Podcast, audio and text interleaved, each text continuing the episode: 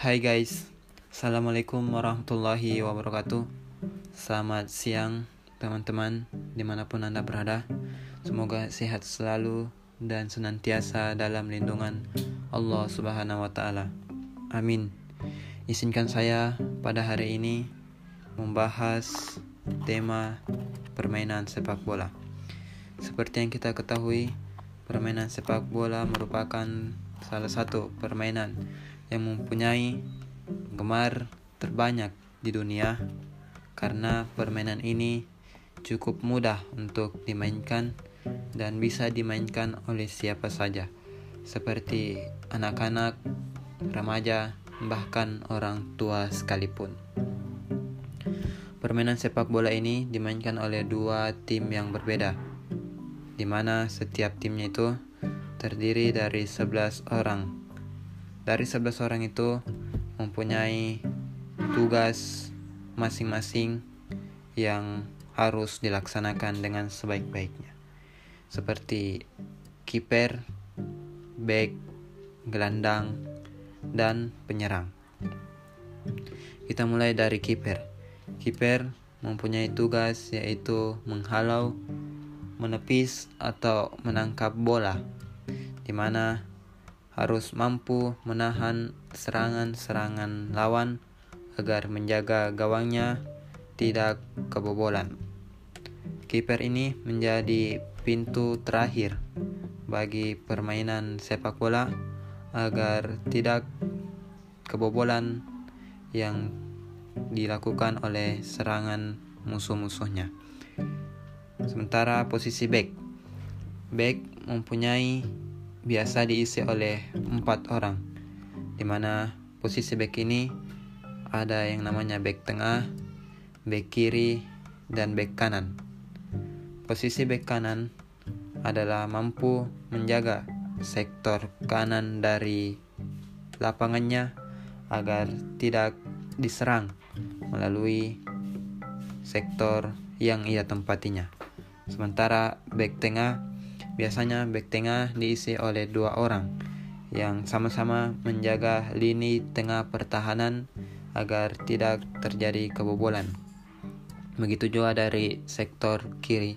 Sektor kiri merupakan sektor yang dikawal oleh seorang pemain agar serangan-serangan lawan tidak masuk ke area yang ia jaga. Sementara kita melangkah ke posisi gelandang. Gelandang ini biasanya diisi oleh dua tipe gelandang yang berbeda, di mana gelandang ini ada yang namanya gelandang bertahan dan gelandang serang. Di mana gelandang bertahan ini bersama-sama back untuk menjaga lini pertahanan mereka agar bola-bola atau serangan yang dibangun oleh pihak lawan terhenti sehingga tidak memasuki back ataupun kiper kipernya. Sementara gelandang serang, posisi gelandang serang ini yaitu harus mencari ruang, harus uh, kreatif dalam menciptakan peluang-peluang yang harus ia lakukan. Gelandang serang biasanya memberikan bola kepada penyerang yang penyerang harus mengkonversi menjadi sebuah gol.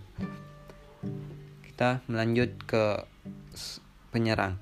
Penyerang biasanya diisi oleh penyerang kiri, penyerang tengah, ataupun penyerang kanan. Penyerang kiri biasanya memberikan umpan kepada penyerang di tengah agar bisa mencetak gol ke gawang lawannya di mana penyerang kiri ini dan penyerang kanan harus saling membantu untuk mengelabuhi lawan agar kiranya bisa mampu mencetak peluang-peluang dan bisa memenangkan tim yang ia bela. Permainan sepak bola terdiri dari dua babak, di mana setiap babaknya terdiri dari 45 menit. Babak 45 menit yaitu babak pertama dan 40 45 menit sampai 90 menit itu biasa disebut sebagai babak kedua. Jadi mungkin ini sedikit pembahasan saya yang bisa saya berikan pada hari ini kepada teman-teman semua. Insya Allah ke depannya kita akan terus membahas tentang permainan sepak bola. Wabillahi taufiq wal hidayah. Wassalamualaikum warahmatullahi wabarakatuh.